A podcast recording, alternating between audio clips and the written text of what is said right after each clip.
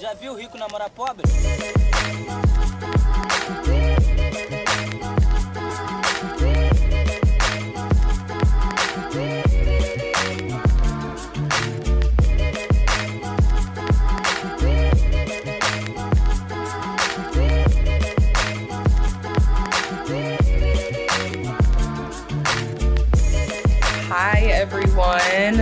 The fateful day has come. It is officially our final episode of season two of Say La Tea, and boy, has it been quite the journey. Um, as usual, we have my friends here. Girl. Hi. Hi. Why were Hi. you so weird?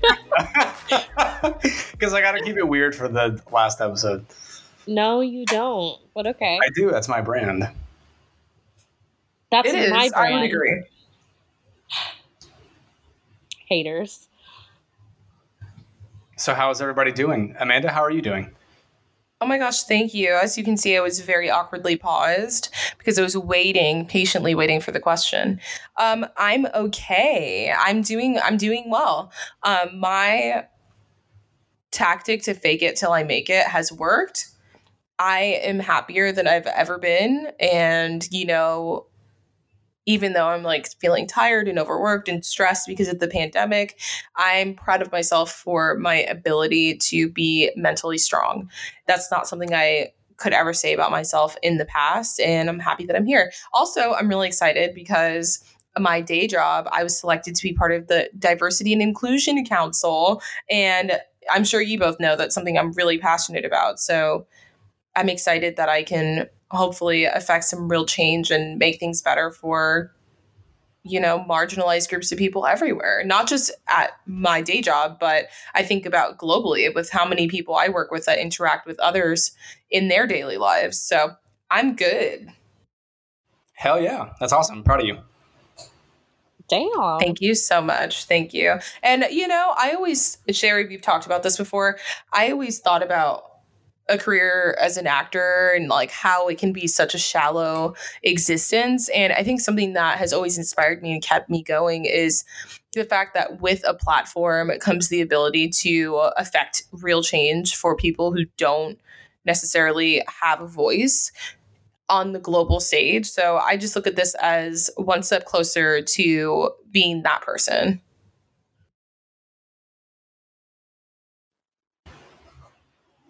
Amazing. I don't know why the pause is so long. Yeah, I can fuck off if you guys want me to. no, we don't. We don't want you to fuck off. I was waiting for Shane to unmute himself to ask me how I'm doing. I was Um, going to ask you how you're doing, but then I thought you were going to say something to Amanda. But, anyways, how are you doing, Sherry? No, I want to respond to it. no, I want to respond. That is absolutely a great initiative, and I'm proud of you. Good. Yeah. Thank you. Thank you very much. Okay, how I'm doing. I am awful again. I'm tired of this. Ah! uh, the weather has changed dramatically. All of these hurricanes have been hitting Florida and Georgia and Louisiana at the same time. It is really messing with my sinuses. I feel it right in the base of my nose. I feel like there's a hurricane going on in my head. Anybody else feel that way? This is not a good time to have allergies during a national pandemic. That's national, international. Oh, When I tell you any little thing that I feel, like my eyes twitching, I have little tickle in my throat, I immediately think that I have COVID. So my allergies better not, they better not even decide to come out at any time soon because I don't, ha- I'm not prepared. I'm already a hypochondriac. But we're at that time of year now where it's about to be like you get a little bit of an itch in your throat and you're like, is that allergies? Is it the flu? Is it COVID? And I Right. just can't do that. I cannot do that because I already go to the grocery store and someone gets too close to me, and literally the whole next three days, I think I have COVID. And then on top of that, if you're living in the Pacific Northwest or out in the West Coast, then you have a whole nother issue of breathing that you're dealing with right now with all those wildfires. oh So- my god, fucked up. yeah. Yeah. Shane, how are you? I know that you were just on a um, fun little excursion.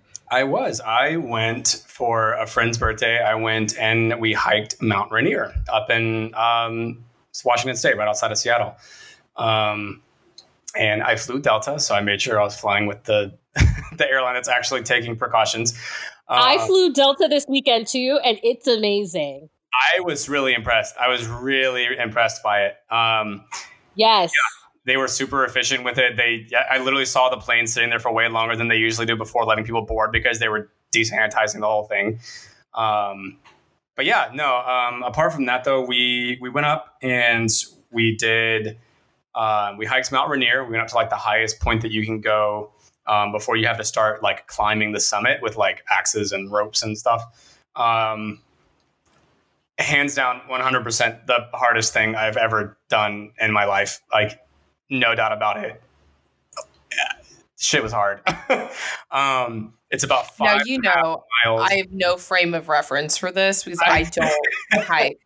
But I would imagine, like when you're hiking up a, a mountain, I imagine that that's pretty physically rigorous, right? It's not like a yeah, walk in the it's a it's about five miles in total, so it's not like a long hike, but it's about five thousand foot elevation gain. Um, so you're constantly like hiking uphill. Some of the spots are like up to I think about like a forty eight to fifty degree incline um, on a Oh, glacier. so it's not even yeah, it's not even on snow. It's like a literal glacier, so it's ice. So you're hiking up ice for about two point two miles or so. Um, what? and Mm-mm. legitimately like the last the last like quarter of a mile to half a mile you can literally see the campsite but it just does not get any closer.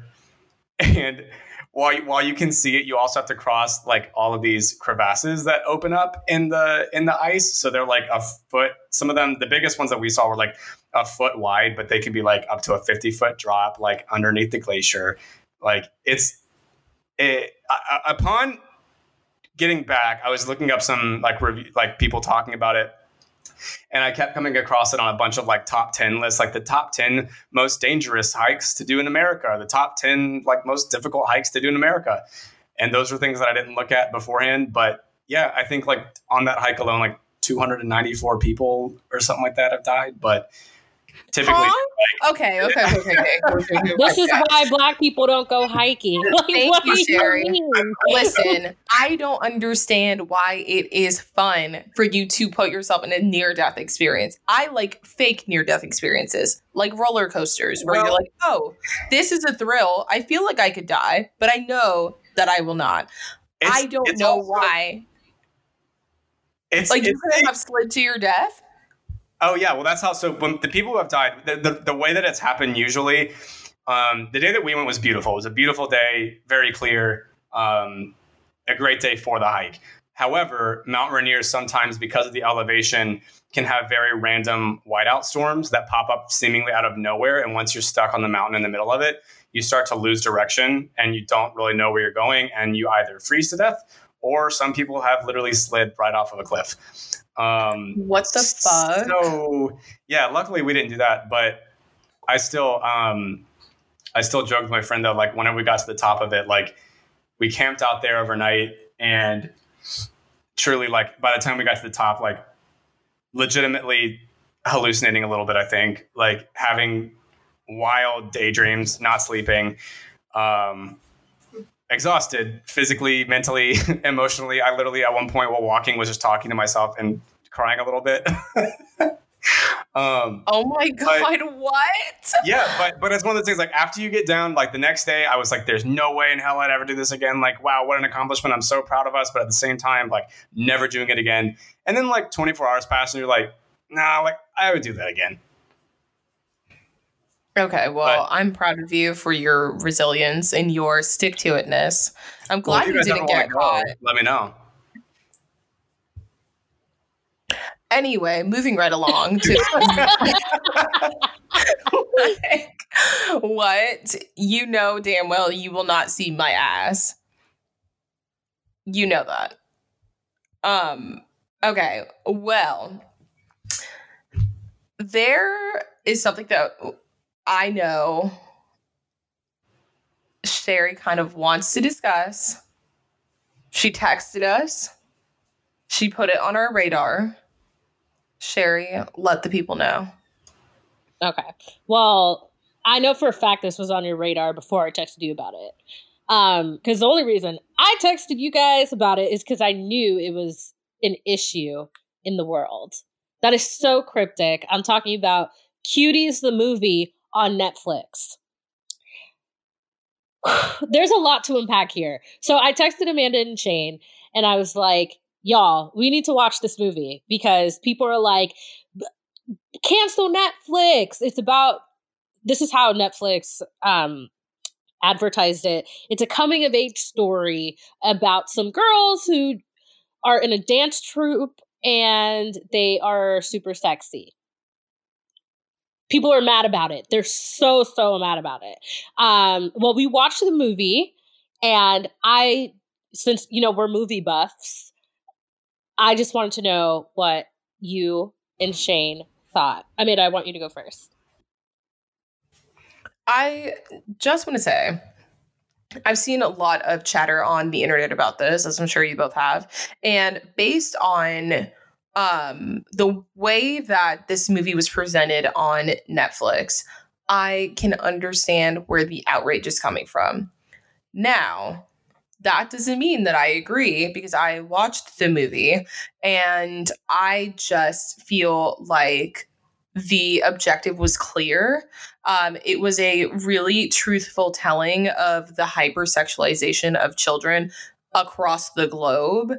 And I think we would all be lying to ourselves if we didn't say that this is something that's truly happening all over the place. Like it happens here in the United States constantly too. Um, and the way that people are reacting to the film is telling me that they have not watched it because I feel like it was abundantly clear what the objective was. And I honestly, I thought it was a good, I, I enjoyed it. I thought it was a great film. And I think it really illuminated the hard truths of the unfortunate lives that young girls all over the globe are living. Yeah, um, before we continue, uh, Cuties is a French film. Uh, I did not know that until I looked up the director and where the set was because it's not abundantly clear unless you know the landmarks that are featured in the movie. So, um, and I believe that the English is dubbed on top of the original French language. Is that true? Yeah. So, someone fact check me. Okay. Well, they did a really good job because it almost if you if you're not paying attention, it looks like these characters are speaking English. About 90% of the time. It's pretty pretty close. Um but uh yeah, Shane, what do you have to say? Um, well, on that note, first and foremost, like just talking about like how it felt like it was even in English at times, like I just want to give first and foremost a shout out to the young actresses in that movie because they're fantastic. Um, they're really great. I was really impressed by all of them. And to now touch on like the controversy behind the movie, it pisses me off. Like you guys have already kind of mentioned it. My main issue was with Netflix's marketing, and I think Netflix deserves to take the heat for that. It's not a coming of age movie about some rebellious teenagers. Like that's not what it is. That sounds fun and exciting and like, yeah, look, this is like got to kick it up in 2020. No, it's not. Um, and it's not because, like you said, it is a French film. And French films are not usually understood and appreciated by the majority of American audiences. Because, and I was telling you guys this a little earlier, I think something that France does very well with their films is they tend to make films that require the audience to provide some of the um, they, they rely on the audience to, to, to come halfway with them. Like um, French movies do not show you like a blockbuster and say like, here, this is everything you need to know. Boom, bam, boom, you're good to go. French films present you an idea and they require you to think critically on it and watch it and observe it from an objective standpoint. And that's not something that we typically do very well. And they also are very heavily focused in a lot of films on juxtaposition. And that's a lot of what this movie is. And the problem though is that Netflix marketed it as just that. Like they make it sound like this cool, fun, hip, exciting, like coming of age story these young girls in France. And at the end of the day, like it is a very disturbing movie. It's very hard to watch. Um, and that's where overall, like I, I'll say, like I I don't like it. I don't like the movie, but I damn it, I appreciate it. Like I really appreciate what it was doing, and I think it's an important message that needs to be relayed. Um, yeah, I just think there are so many other movies out there too that we just ignore that have it as a side note or have it as comedy or have it as like a part of the story more so than focusing on like the actual dangerous issue that it is. I mean, look at so you remember you guys seen Taxi Driver, right? Robert De oh, Niro. Oh yeah.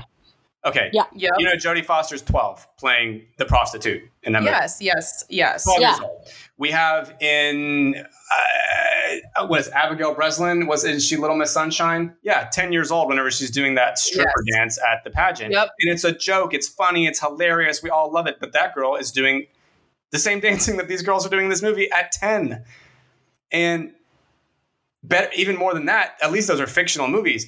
Go watch anything like pageant shows today. Go look at kids' TikToks. Go Mm. look at Mm. any of this stuff. And you're going to tell me that the movie is is perpetuating child pornography? Like I'm sorry that it's something that's accessible to you that regardless of how it was marketed, you clearly haven't watched it from beginning to end because if you watched it from beginning to end, which is how really any movie should be watched, but especially French cinema, then you would see with the very first and last shot, if you just take those two things combined there, you kind of get the whole story from the first shot to the last shot.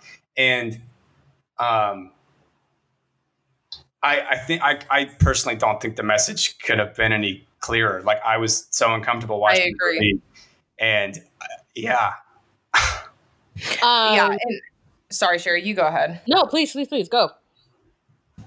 Um, I agree with you, Shane. I think the message was so abundantly clear. And you said something earlier that I think was such a good point. point, And it's like, it's so easy for people to be outraged about this because this is the type of issue that um, there really is no middle ground. You'd say, like, is child pornography okay? And all humans on earth, except for pedophiles, are going to say, no, that is not okay. But and probably even pedophiles are going to say out loud that no, it's not good because a lot of times like it's a recognized thing that like, right, society true. It's a socially accepted. Yes. Yes, it's a socially accepted norm. Um, but I just think that you're absolutely right. Like, if we look at films of the past, like, I'm thinking, like, 13 is a film that was a harrowing tale about a 13 year old girl who was coming of age, but coming of age is not always sunshine and rainbows. Plenty of us who came of age came that way through a rocky past and a rough history. So it's an honest telling of what is plaguing our young girls in a society that has clearly given up on caring about them. And it's like, by saying that you want to boycott Netflix and that you hate this movie, you're doing exactly that. You're really just honestly leaving these girls behind. It's not about the movie. It's about the fact that this is real and this is happening every day. And that's the whole point. You are supposed to be uncomfortable. You're not supposed to like it. That was the point. We want you to be outraged because it's wrong. Yep. And for someone like fucking like Ted Cruz, you saw how he like wrote like an executive order like to the Yes. like Department of Justice like calling for um its like review and uh, uh, like accusing it of like promoting child pornography on Netflix. Uh, like okay. Okay. Like d- and and this is where I, I want to revert back to like real quick just like talking about like um France and French cinema because if you look up the reviews from like Cannes Film Festival or Sundance, or you look up French moviegoers, French directors, French artists, French black women. uh, Which, by the way, if people don't under, don't know, this is a film directed by a French black woman who directed this film after a couple years back. She says that she saw girls in a dance competition doing the exact thing we see at the end of the movie, and she thought it was absurd. She was like shocked that these little girls were being uh, like were allowed to do this, and she started just But the next couple you know of years. what? Sorry, Shane. That's what's so funny about this. She was able to watch a dance competition and was completely appalled at what she saw happening. Plenty of people who are now outraged by cuties watched fucking whatever dance moms every single day. Toddlers Abby Lee tiaras. Miller's Yo. Yes, Abby, Abby Lee Miller's dance studio and watch these kids shaking their ass on TLC every single Sunday. So which one is it? Yes. So which one is it? Are you against the sexualization of children or are you not? I don't get it. but that's where what we like we were saying earlier it is so easy to be an internet activist when it comes to the over sexualization of children. It's it's literally like you said there's no middle ground. So it becomes like this this bandwagon let me jump on and like hate this movie that i haven't even seen because it it's you know wow this is great and it really makes me look good because i hate child pornography. Okay great. And that's where like so france the um france's like directors guild like released a statement. And i just want to read it real quick it said at a time when the most conservative of Americans are calling for a boycott of the film Cuties, we would like to support its director, who won the Best Direction Award at the Sundance Film Festival.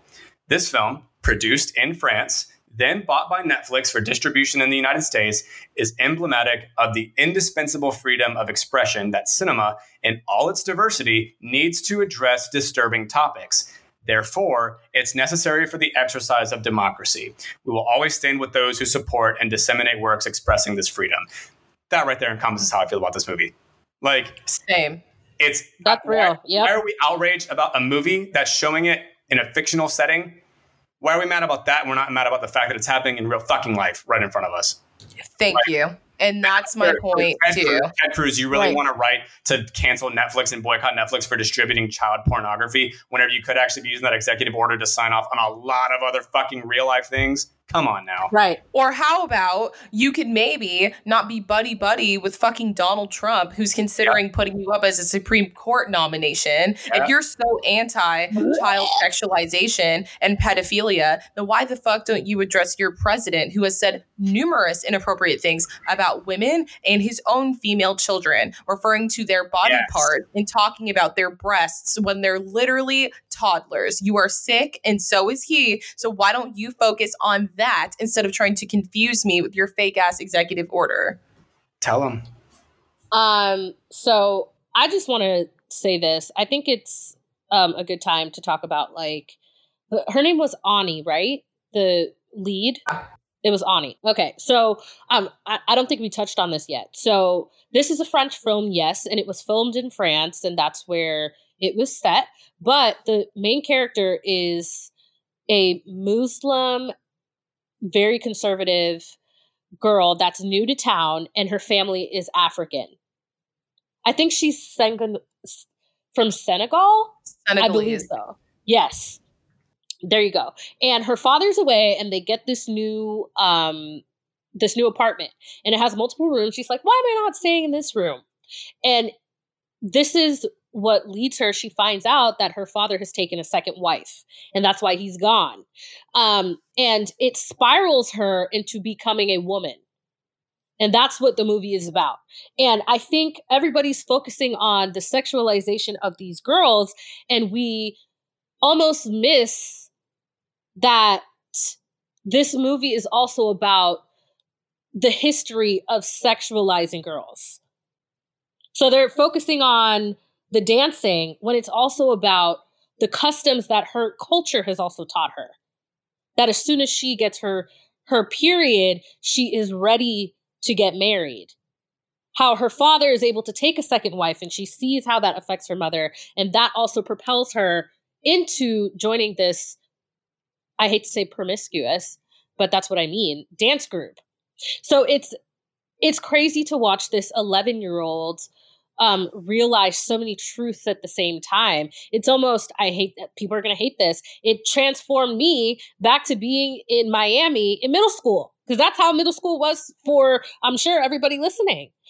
if you were a girl, if you were a boy, if you're figuring out your sexuality, if you're figuring out your gender identity, that's exactly what was going on. Everything that went on in the movie, I paused. It's because I had a flashback. To, whew, I remember being awkward in seventh grade.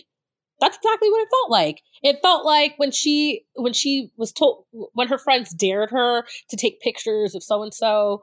Um, that's exactly what is I think triggering people and having them having them uh, get executive orders made. Like it, it's to me, it's absolutely ridiculous. I liked the movie personally. I think it's a great piece of cinema. If if and when I have a child, I will definitely be putting this in a canon of movies that I would like to watch with them. Um, but it would be very guided in that way. We have a conversation about it because it was it it I don't know. It's something I wish I would have watched because it's it's it almost tells you what to think without slamming it over your head. As even as uh if I were to watch this at 11, I knew what she was doing was wrong, but I don't know if how do I put this? I would know that what she was doing is incorrect, but I wouldn't necessarily not do it myself and I wouldn't know why. Because as a child i would always want to know what's the repercussion of me doing this? Right? And i like and how this movie shows that to you and also just like the children in this movie you grew up in a society where sexual women are viewed as objects and sexual women get what they want so, yes, you're we're taught that at a young age that it's good to be sexy. It's good to show a little midriff. It's good to use your body to get attention from other people, particularly men. And that's why you would watch this movie and know that it was wrong and still continue to do it because that's a reality of what it means to grow up as a female person in the world at this moment, especially now with Instagram and social media. It's like everywhere, everywhere. And I remember feeling the pressure to be a sexual person when I was in middle school. And it's like, you're awkward and you're ugly, and I'm have pimples. And it's like, I felt like I was nothing because I never thought people were going to view me as sexy. And like, how sad. I was a child, but Absolutely. that's the reality. And you know, I feel like it's it's weird for me to watch this movie and say this, but I felt like that period of my life started from when I was 6th grade and ended maybe until I was like a senior in college. Which is outrageous. Um I feel like that girl in the movie Ani, she she attained more coolness than I ever did when I was between 11 to 22. So it it it was very interesting to watch because it to see the attention of men because it went all the way up. Remember when she went to that laser tag arena and they started like gyrating to get out of oh, trouble? God. That was yes. uncomfortable to watch, but so many girls do that because they know it gets them out of trouble. And I loved how the other male in the situation reprimanded that security guard for his behavior. I thought yeah. it was just a very nice it, it was wasn't overt. It was very run of the mill, but we got what what this director was trying to do. It I just I loved it. I loved the movie. I loved it. I it made me yeah. cringe, but it it intended to make me cringe. It's almost right. like when I watched 13 Reasons Why, a lot of 13s.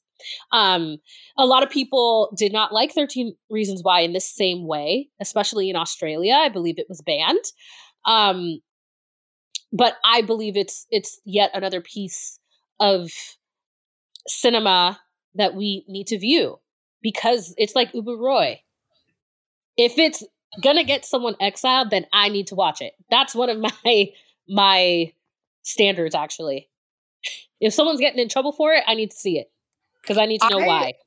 I will say I'm not surprised that Americans watch this and either it went over their heads or they could not handle it because as Americans we have a habit of not being able to face harsh harsh realities. We see it all the time even in reference to like the history of racism in this country. It's like, how, why the fuck are we still telling people that racism is real and that people are still being lynched in broad daylight? Like, the, the, we have the internet, we have cell phones, you can see it with your own two eyes. But the fact that people don't want to believe it just goes to show how far we're willing to go as Americans to dissociate from how horrible life is for some people.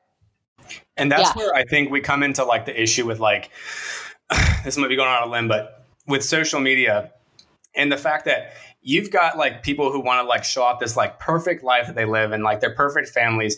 And like I I don't want to make this like a conservative or liberal thing, but I I don't like let's talk about this like conservative mindset of like oh my children are perfect. Like stop let's stop throwing stones in a glass house about this movie right now. We've all been kids. We've all done that. And even if your kids are somehow perfect and innocent i guarantee you their friends aren't or they have friends that, that, that aren't and that aren't influencing them and that's like a part of it it's a part of growing up but What's so interesting time- about that is her mom was pissed off when she found out about her behavior.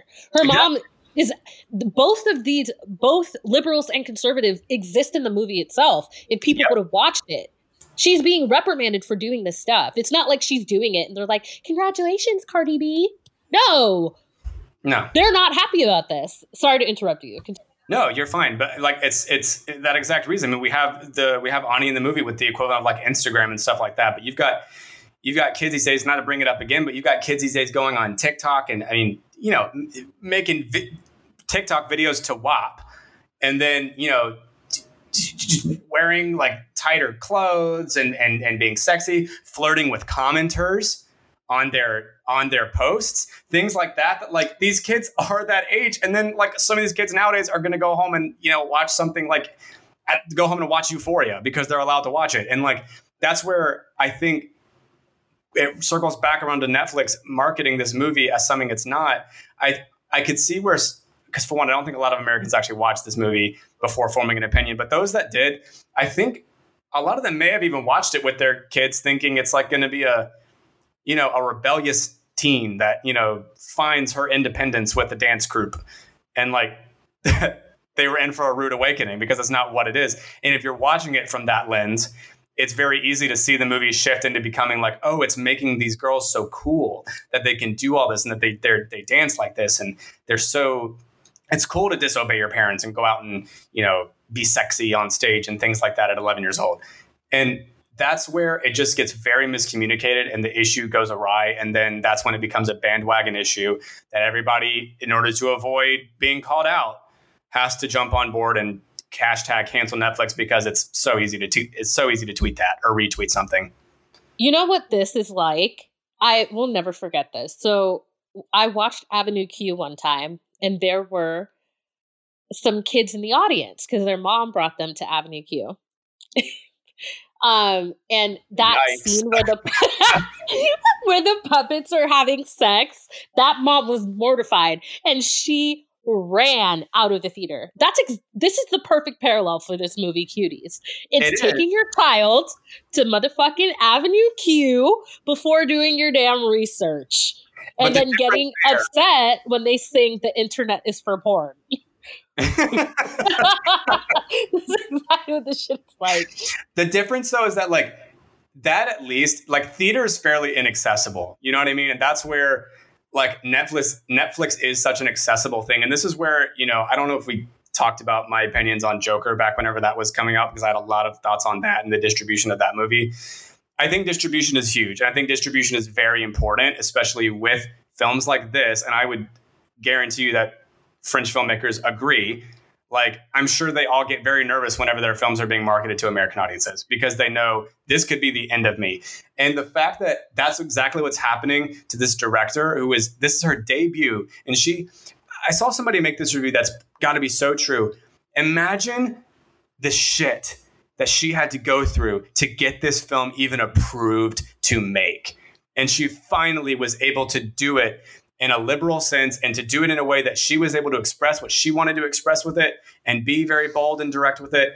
And now, like, her career in Hollywood is over because of internet trolls who want to sound woke.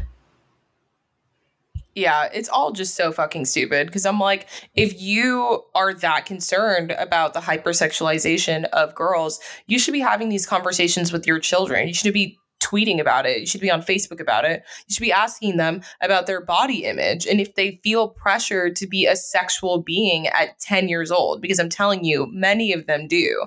And it's just like, I don't know. I loved the movie. I love it for the same reasons I love like Harmony Korine's Kids. Kids is um, fantastic. Or Kids is fantastic. I don't know if you've seen Kidulthood. I don't remember who the director is. It's a British film, but it gives me a lot of the same feeling of this movie where it's like Yep. a very raw, real, and upfront storytelling of what is really happening. I'm not going to apologize for it because this is what is a reality. exactly. Um, something I do want to touch on um, that really pissed me off is something that we spoke about last week with Adele. Uh, how Americans were getting so upset about things that were not a part of their culture.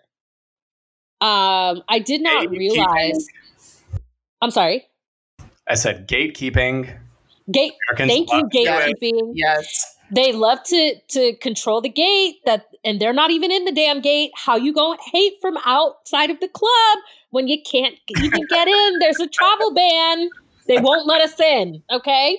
It, it really pissed me off because i was expecting there to be um i don't know dancing that wasn't truthful to girls that are 11 but when i found out that the girls in the movie were of african descent it looked like some of the french girls uh, were could have been of Hispanic descent or Spanish descent, and I saw that they were dancing to Afro beats and Caribbean music.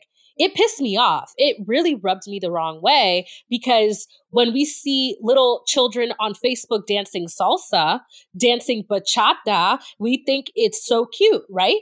But when we see it in the movie and we see them gyrating, that it becomes a problem because it feeds your agenda at the time. That I, could go on about this. Amanda, I'm sure you feel the same way. That's the kind of culture of dance hall to a certain degree. Um, I'm not saying it's necessarily right to be watching these girls twerk like that in public, but that is, it's a part of the culture. Yeah, I agree. You don't get to tell me the parts of my culture that we celebrate. And I think that's something that's really annoying. It's like, okay, because this isn't a primarily American ideal or custom, there's now something wrong with it. And it's like, no, there's not. I'm sorry that y'all don't have any rhythm, but where I come from, we whine, we like to bruck it down, we do all the little things that we do, girl, because that's our culture. That's how we are. And there's nothing sexual about that. Like, I remember I would have my fr- my friends would come to like family functions of mine, and my aunts and my uncles are all dancing and whining, and everyone's kind of you know slow dancing together. And we're passionate people. That's what we do. That's not always a sexual situation. Sometimes just because people are moving their body in a way that's different to you, it does not make that sexual. It's cultural. Right. Like even African dance. Amanda, remember when we took West African dance in college? Yes, girl, my lower back will never be the same. Never, never be the same. Okay. Well, most of to those. state, y'all remember Mama Yeye? Yes, yes. Mama Yeye. Mama Yeye. Shane, I used to love taking Mama Yeye's like class at States. Took I it every literally year. to same. I used to look forward to seeing Mama Yeye so I could fucking toot this thing to the back. You better toot that thing. toot that thing, girl. Well, most of those moves are a form of gyrating. And w- it's part of the culture to be taught those dances when you are young so you can teach as you get older to the next generation. So it I'm not saying the moves that were done in the movie were a part of traditional African dance. No. What I'm saying is that some of those moves that Americans thought were vulgar are part of dances that are part of a culture that are not intended to be vulgar in that culture. And it just really it rubbed me the wrong way when I watched it and I realized what was going on. it just it, what you know what is funny the moves that she did learn that were vulgar were american moves Twerking. yeah. Yep. Yep. yes they, twerking itself i wouldn't say is american Yeah, now yeah, the, yeah, right. the way that she the way that she portrayed it though is so it's interesting how y'all tried to find something to be upset about and she took it from the american culture. That is what made me it made me laugh. It it was just the perfect catch 22 it, we also see like with this these like you know like more like afrofusion dance um and the way that it's perceived we even see grown women being called out for it beyonce can't go out and do a performance without being called out for it by all the fucking americans that are like oh my god she's a mother imagine her daughter seeing her doing this on stage i'm like y'all she had to write a song called i'm a grown woman i could do Right. whatever i want in which she's doing african dance God, so yeah, that, you're right. I mean, it transcends age. It's not even the fact that it's little girls. I think it's the fact people are uncomfortable with the movement of other culture. Absolutely. It's because Americans are hella prude. The fuck? Like, literally, when you. I urge you at some point in life, people, to travel outside of these four walls of the United States of America because you go to Italy, you see grown men kissing each other on the lips as a form of saying hello. There's nothing sexual about that. It is just two people showing affection. But because Americans are so prude and we're so fragile and nationalist in our views, it's like there's something wrong with them. Or maybe there's something wrong with us. We have a problem moving our bodies and showing affection. So that could be like a- a sign that we need some therapy. We also I get agree. really mad at like Muslim cultures for being quote unquote too conservative, but y'all, we're not that much further off from it. Like, like we're we not off act- from it at all. Yeah, we're not off from it at all. Act we are more act like- conservative than they are. Yep. We are. Yeah, We are. I think moral of the story, Cuties was a movie that did what it was intended to do. And unfortunately, people did not even take the time to watch it, so they don't even know what it is about, but of course, they're mad about something they do not know about. It's very normal and a regular occurrence in this country. But I just hope that this director is able to kind of rise from the ashes of this. And Netflix owes her some money, in my opinion. She needs to fucking Oh. sue them. she's unhappy about it. She's very unhappy with the marketing that they did, and like that was a big issue. And I have seen a lot of the outrage. Um, I have to kind of like dissect the negativity that I see towards it because a good bit of it is towards Netflix's marketing and not towards the movie itself, which is encouraging to me to see that. Um, and that's where I would say like, listen, if you don't want to watch it, if it's not for you, it's not for you, and that's totally fine. However, if you want to form your own opinion on it and you're uncomfortable watching the whole movie, literally, you'll Netflix will count it as a stream if you watch the opening shot and the last shot, and that right there will tell you exactly what you need to know to differentiate the people who have watched it from the people who haven't watched it. Well, when when I pulled it up, it was top ten movies in the United States. Yeah, it's number seven right now. I think. See, so then Hmm. she's getting her hope it- money. I I just hope hope it stays. Yeah, I hope so too. because they're like they should take it off of Netflix. Well, why? You're watching it. Netflix is about that dollar, yeah, and listen, everybody loves a good controversy. right? So she might have the written comments might be different. I saw on IMDb because I went to go look it up that they're trying to remove some of the negative. Well, a user commented how there's no negative reviews that are showing up at the top of the movie when you look at the top cr- critiques and such. Because guess what? You probably didn't watch it. You probably you probably wrote this movie's for a bunch of pedos. Like you probably wrote some shit like that. Like Right. That's Spam. probably your review. You didn't actually formulate a thought about it because Right. you didn't watch it. Right. But it's it's just it's I thought it was beautifully shot. The lighting design was great. Like artistically, Oh, I think she did a great job of melding two cultures because it didn't I didn't realize that it was a French film until halfway through when I saw the surroundings. I thought it was in New York for a, for a majority of the movie. I did. yeah. I did. I I was so confused when I when I was seeing like the different architecture after a while because I was so zoned in, which is what it's supposed to do. So Well, I love the I thought I was watching even- the Cheetah Girls for a second. stop. stop. I was like, Dorinda, Dorinda. no, I'm I, I serious. love, I love the fact too that you even asked at the beginning. You were like, you had to verify. You were like, it was French audio with English dubbed, right? Because like that says so much as like an accomplishment for not only the actresses but for the direction and the way that it's filmed. Because you really don't need the dialogue. Like you don't need it at all. Um, no, it's really it's No. really impressive. It's a very impressive film. I agree. All right. Well, how about we take a quick break and we will be back for our last topic of the season. Thank God. I know, girl. A bitch is sad. We'll be back.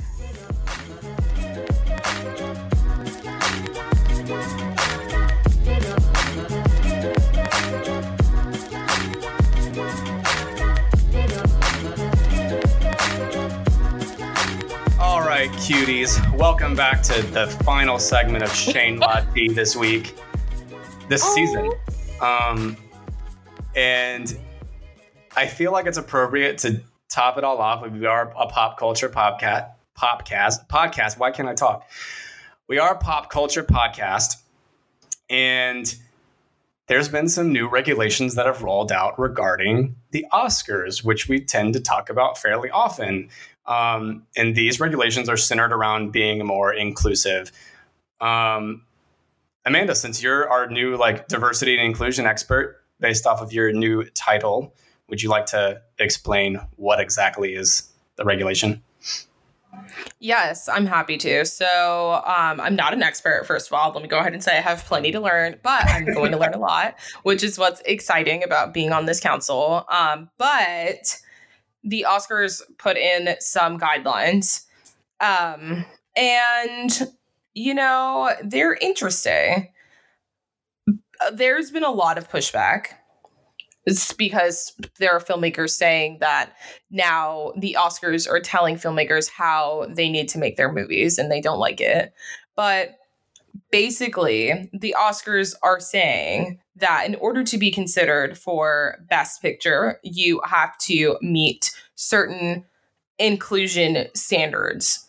Um, so you have to have a certain amount of and there are separate categories for it too, but you have to have a certain amount of diverse people working on the film basically is the long and short of it. There are different ways that you can satisfy the criteria. There's like of course crew members there's cast there's just lots of different ways that you can seemingly be more diverse. Um, and some people are seeing this as a step in the right direction. Some of us are not as um optimistic. I don't know, like not even to be a negative Nancy, but if you're asking my take on this, I think there is a lot that can be said about the direction in which we are moving, right? I'm happy that now more people are aware of the fact that you've been shitting on a lot of us for a long time. It's fucked up, right? I do think that there I have problems with the how we're going about being more inclusive. This new Oscars diversity criteria to me has some problems. One of which people, human beings, cannot be diverse. Populations of people can be diverse. Me as an individual person, I cannot be because I am not diverse in the fact that I'm a black woman. I'm the only one. If I'm looking at just me, right? Does that make sense? Yes. Yeah, that's a really good point. Yes. So it's whenever you're looking at a population of people that you can decide whether or not this population is diverse. And that's something you see all the time with diversity and inclusion initiatives. It's like, well, we have diversity hires. You can't have a diversity hire. You can't hire diverse people. People are not diverse. It's whenever we look at a population as a whole and we're able to say, okay, are all of these people the same except for three people? This is not a diverse population. Right? And it's like, I don't think we really take a look at diversity and inclusion that way as often as we should. I have issues with the Oscar diversity and inclusion initiatives because they are giving me a lot of that diverse hire situation. And that leads way to tokenism, where now people are being hired simply because of the fact that they are quote unquote diverse, when that idea is ludicrous anyway. So I think it's a step in the right direction that they are wanting to affect some change. I don't know if this was the way to go about it. Okay. So, what would you have done since I know you're not an expert, but instead of doing what the Academy did, like, do you have anything that you would have put in place instead of this? Um, I think a lot of the first steps of diversity and inclusion is education. And um, I think people just don't understand what it truly means to be inclusive. Um, they think that means now you hire three black people on your team and you're diverse. Well, no, there are many other people in the world other than black people. There are Latinos, there are transgender people, there are gay people, there are indigenous people. You know what I mean? It, just because you have one group represented does not make you inclusive. We need to be inclusive of people with disabilities. We need to be inclusive of people with mental health issues. Like inclusion and diversity has so much more to do with the ways in which we are all different as people and less about the color of someone's skin. And that I think is where I'm taking issue with this because it's not really diversity. And I don't know what I would do because I like I said I'm I'm not at all an expert. I'm still learning every day. Um, but I do think first step is education and really getting people to understand. I think a lot of times people jump over that step and it's like, uh, uh, everyone knows we're doing something wrong. Now we have to do something about it. And it's like, well, you can't really do something that is effective without truly understanding the idea behind diversity and inclusion. Interesting. I think the thing that makes me the most upset about this is the fact that we even have to have it as a set criteria. Like we have to force people to say, "Hey, you have to do this in order to be considered for an Oscar." Like, why can't? Why do we even have to do that? Like, why do we even have to have this requirement? Like, why can't we just be telling diverse stories with diverse people? Like, I get that's a very you know idealistic viewpoint, but it's just another reminder that like we still have so so far to go. Like, and I hope that this these new standards do like pave the way for that to become just like the norm. Like we don't have to, you know, threaten people with an award for it. You know what I mean? I do. I do. You know, until Amanda put it into those words, I was kind of on board with what they were doing. and I feel stupid now. I feel really dumb. I'm like, oh yeah, that makes sense why that would be an issue and it still feeds back into the system that we're trying to dismantle. yes, yeah. I don't think you should feel stupid for thinking that it's okay. I mean, there are plenty of people who agree with you who would think that who do think that this is okay. And the, some people may think I'm too picky. Like I had this conversation with someone recently and they were like, "Well, what is it that you want? Do you want them to hire more diverse people or not? Like you have to start somewhere." And I can see why that would be someone's opinion on my stance on this because I do agree. You do have to start somewhere. But I think that if you really love something, you have to love it enough to critique it and want it to be better. And I think that is how I feel about the movie industry, about film as a whole. Like, I love this industry so much, and I know we can be so much better. And that's why I'm so critical because I just, this just, it's a small step in the right direction but it's not nearly what we need to do. And you're right, Shane, the fact that we even have to have this criteria goes to show that the foundation itself is broken because people should want to be working with diverse people. People should want to have perspectives other other than people like them to be able to input on their projects. And a lot of it like I read on Twitter someone was like, "Well, it's really hard for people to be diverse because the talent pool isn't diverse. Like there aren't that many diverse like I don't know, like directors. And it's like, well, al- although I don't think that's true, I'm sure there are plenty. I think that could also speak to the fact that we have a systematic racism problem in this country where people who are not white go through a lot, a lot, a lot, a lot to get to where they are today. And many of them don't make it. And there are plenty of young kids in the projects who want to be directors, you know, and it's like they may never get there. And that's sad because the odds are stacked up against them. And this isn't a country for them where they can make the life that they want to make. And that's also a problem. And I think this ties in also well with what we were talking about with cuties in the sense that like until we as Americans in Hollywood start to showcase and celebrate more diverse work and more diverse stories, then we're never going to be able to understand properly other like foreign cinema. You know what I mean? Like a lot of people had a hard time with Parasite last year. Like they're they're having a hard time with cuties right now. Like it, it, every time like a big foreign film comes out, there's always like a big chunk of people who just don't get it.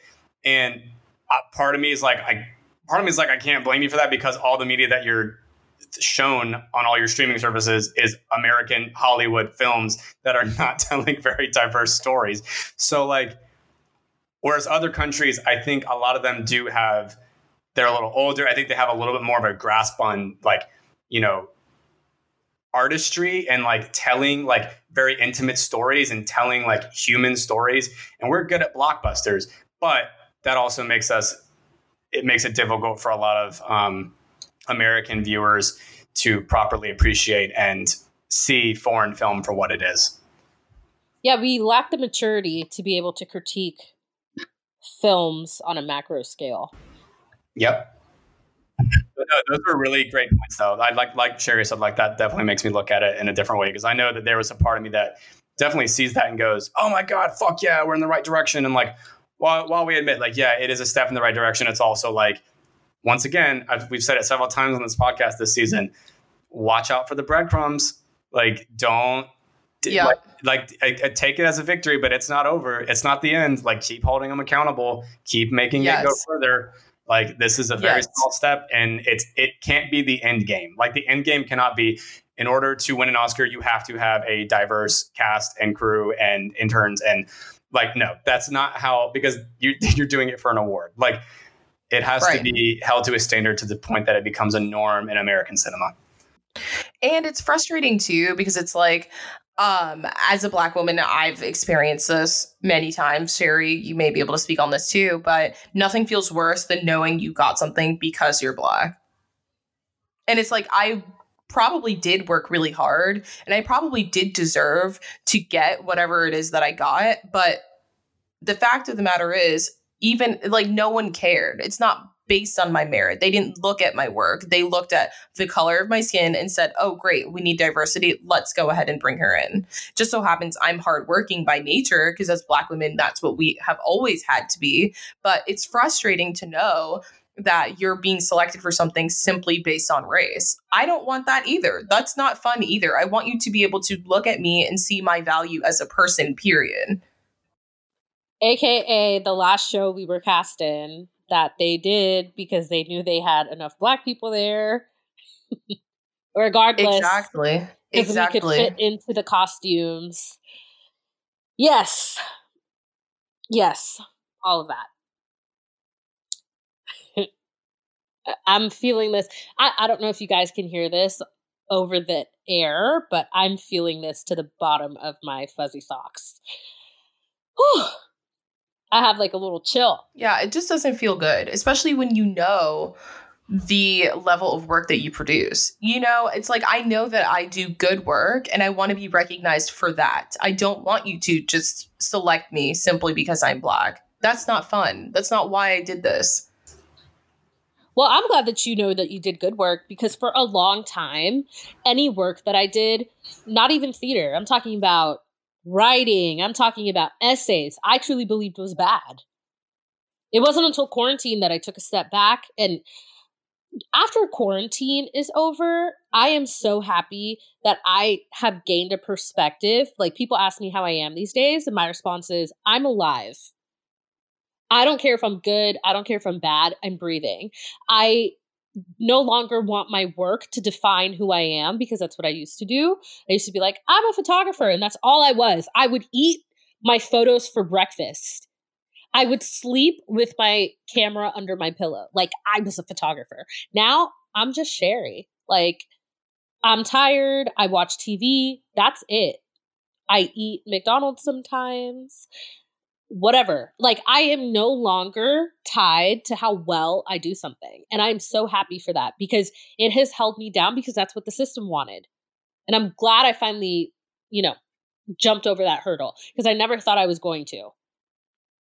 So, Yeah, I mean, that's a very um specific thing that a lot of people from marginalized groups go through where it's like you're constantly being told and shown that you have to work 10 times harder than everybody else and you have to be the best at what you do. So it's like honestly a torturous existence because you literally cannot you feel like you can't ever stop because the second you do, that's going to be the excuse that they use not to give you what you deserve. So I totally Right. understand that anxiety that you have. I feel it all the time. I still feel it to this day. That's why I'm Right.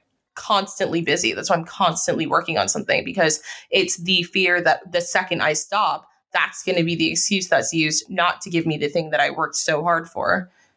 right. I just finally released myself. You know, like in Legend of Korra, when when you what is it, fall into the void, and that guy finally be- flies after he becomes an airbender. I hate to be referencing Avatar all Yes. the time, but I I truly relate to the, both of those series. Like it's crazy. Um, but I have I have gone like released myself into the void. It doesn't phase me anymore. I'm flying. I don't give a damn. That's great. really I'm very one day happy for you. Maybe one Thank day you. I will get there. Um, I'm a troubled soul, though. I literally define my value as a person based, like my value, my self worth is based on how hard I work, and that's a toxic trait that I need to break. Well, believe it. And then while you're trying to believe it, fake it till you make it. Because you She's made it. Yeah. that train. Very true. Very true. well, friends, I believe this brings us to the end. So sadly. Thank God. Oh, sorry. So sadly. So sadly. so sadly. My bad. My bad. Honestly, you don't have to be here, bitch. Oh, I know. That's why I show and up that's every how week. I that's how I know you want to be here because you're not getting paid. like you're doing this for I am not getting paid. exactly, I am not getting paid. Let's So say it again. you. I don't know who I you thought you were fooling, talking about. Thank God. Getting paid. Yes, you're not getting paid. That's why I know your ass wants to sit up here and hiki with us because you literally have a choice because there's not even a coin coming to your bank account. So go Girl, ahead. I have fallen into the void. I don't Go give one damn. Check that. Go ahead and check that at the door. Cash that check, bitch. I've already cashed my little air. I'm good. We Okay, good over whore. here. Anyway, Oh my Wow, God. with the hard R. Did you hear the hard I R? did. Okay, whore. Okay, fine. I'm a hoe. me too. Okay, fine. Is that supposed to hurt? We're all hoes. We live in Atlanta. No, that's, That's actually right. a compliment. It was a compliment coming from me. Okay. Anywho, we've come Even to if the it end of the road. The season Although is we over. come to the end of the road. Okay. Say Anywho. I Oh, Sherry, can you please? I'm Uh, trying to have a moment right now. I'm sorry. I'm sorry. Let me beat myself. Sherry's having her musical theater moment. Well, she needs to have Yeah. her shut the fuck up moment. I'm trying to talk to you. Okay, well, it's starting now. Great. Now you put me in a sour mood. I was going to thank you both for coming on this journey with me. And now I don't even want to thank your ass. So, Shane, thank you so much for taking the time out of your busy schedule to deliver this amazing content. You mean so much to me, even though you missed two fucking episodes still, even though we're remote. Um, but thank you for coming to 80% of the season. Um, Sherry. I get shit on throughout the whole season, and then all of a sudden, slow and steady wins the race, bitch. Sherry, now to Huh. you. Thank you. You were here every episode and you were a pain in my ass. Thank you so much for continuing to be who the fuck you are and really honestly making my life difficult. I must be a masochist because I continue to be your friend for whatever fucking reason. So thank you for that. Um, and yeah, that's all I have to fucking say. That's fine. That's what, if you did not say that, you were lying and you weren't being genuine. So honestly, from the bottom of my heart, you're fucking welcome. Okay. Anyway, Hold on. This is I have, our- I, I have a, I have to say something too. Um, no, you yes, do don't. something. Shut the fuck up. I do, and this is what Sherry, you are being so tyrannical. I'm going to eject you from this call. I'm not even joking. Shut up. All right. I only have one more thing to say just because it's something that I've been working on recently. But um, I so pissed. Why did we let him talk? Why? why do you let me talk, bro? Why do you let me riff? I'm gonna riff Oh clean my this bitch. god. Okay, well, honestly, in all seriousness, you guys, I love and adore you both. This is seriously the highlight of my week every week, and I know that it is for so many of our listeners. Um, to everyone who came on this journey with us, listened to every episode, downloaded every episode, we appreciate you from the bottom of our hearts. The way that our show has grown this season has been truly heartwarming and I appreciate every single listen um because Sherry's on this podcast and I know she's not easy to listen to. Um nope, I'm not. I listen to myself. I'm like, shut up. Like, stop saying And- yep. this season we became international. We have international listeners, which is crazy. So thank you all from the very bottom of my heart. It means the most. Would they like to sponsor an American with foreign citizenship? right? I should reach out. If you're if you're listening to this, please send us an email at saylettypod at gmail.com regarding what the citizenship is like in your country. I'm looking at you, Finland. You guys have very little crime and you listen to this podcast. So please help a sister out and a brother. Me and Shane are a package deal. Sherry, we're leaving your ass here. That's fine. I'll hold it down. you need a place to come Oh. back to. Oh my god. Oh, You'll never see me again. Okay, Shane, do you want to count us out? All right, last countdown, and not Beyonce's countdown. Ready? Three, two, one. we, We yeah. out. Finally, I think we got it. That was a pretty damn good Oh my one. god. It was good. Y'all were saving this for the last episode. Yeah, we've been fucking up the whole time on purpose. No, I swear, I was actually working very hard every time. Nothing. Working my ass off. Yes, I literally was.